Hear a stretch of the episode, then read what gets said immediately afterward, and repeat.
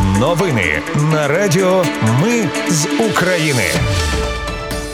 Вітаю, це радіо. Ми з України. Мене звуть Анастасія Вихор і Ви слухаєте головні новини ночі та ранку, 16 жовтня. Вночі росіяни атакували Україну ракетами та безпілотниками. Є постраждалі. Ситуація в Авдіївці складна, але обстрілів громади поменшало. З Ізраїлю вдається вивозити українців. А от 260 наших громадян в секторі Газа наразі заблоковані. Україна орендує в партнерів системи протиповітряної оборони, щоб посилити захист неба на опалювальний період. Про все це та більше за мить у новинах на радіо. Ми з України. У Миргородському районі на Полтавщині уламки ракети пошкодили декілька приватних будинків. Постраждали троє людей, серед них десятирічна дитина. Також вночі окупанти вдарили ракетами по Дніпропетровській області. Одна поцілила по території Дніпровського району. На щастя, постраждалих немає.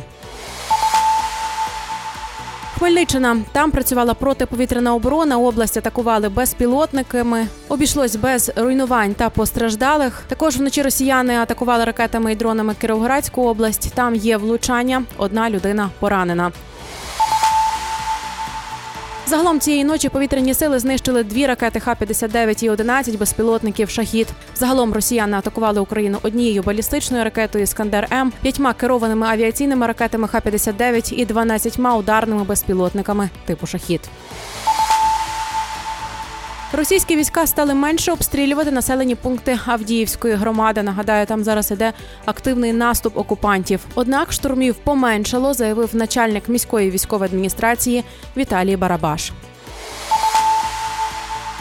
За минулу добу ворог здійснив 97 обстрілів Херсонщини, заявили в обласній військовій адміністрації. Окупанти поцілили в житлові квартали населених пунктів області, будівлю навчального закладу в Береславському районі, підприємство в Херсонському районі і підприємство в Херсоні. Через російську агресію одна людина поранена. Евакуація українців з Ізраїлю триває минулої доби. Понад 200 людей вивезли до Румунії. Переважно це жінки і діти. Вже сьогодні зранку з ізраїльського аеропорту у Тель-Авіві вилетів другий евакуаційний борт. На ньому було 155 громадян України, серед них 107 жінок та 23 дитини. Натомість відомо про майже 260 наших людей, які зараз перебувають в секторі Газа, і наразі виїзд звідти заблокований. Але Україна працює з партнерами, щоб евакуювати наших громадян, заявив президент Володимир Зеленський. Україна орендує в партнерів системи протиповітряної оборони, щоб посилити захист неба на опалювальний період. Про це повідомив речник повітряних сил збройних сил України в ефірі телемарафону. За його словами, така практика в Україні вже є. Деякі країни дали в користування протиповітряну оборону. Зрозуміло, що кожна країна дбає перш за все про власні пріоритети і власний захист. І ніхто свою протиповітряну оборону просто так не віддасть Україні, заявив речник повітряних сил збройних сил України. Ігнат водночас представник повітряних сил відмовився назвати країни, з якими тривають перемовини щодо оренди цих систем.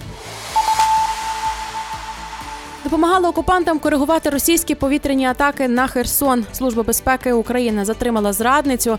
Після ворожих обстрілів жінка фіксувала місця прильотів та їхні наслідки. Потім відправляла звіт агресору. Потім ці дані загарбники використовували для коригування обстрілів по критичній соціальній та житловій інфраструктурі обласного центру, а також по місцях дислокації збройних сил України. Наразі зловмисниця перебуває під вартою. Їй загрожує довічне ув'язнення. На завершення Катар поверне з Росії трьох українських дітей. Це частина механізму, створеного цією країною для повернення дітей в Україну після місяців переговорів між Москвою та Києвом. Днями Катар вже відправив до України дитину разом з її бабусею. Це були новини на радіо. Ми з України. Мене звуть Анастасія Вихор. Наші новини про те, що дійсно відбувається в Україні. Ми не робимо новини, зважаючи на чиїсь політичні чи бізнес-інтереси. У нас тільки реальні факти. Якщо на вашу думку, те, що ми робимо, важливо, підтримайте нас. Заходьте на сайт Ми з України.ком та тисніть кнопку Підтримати. Почуємось. Радіо Ми з України перемагаємо разом.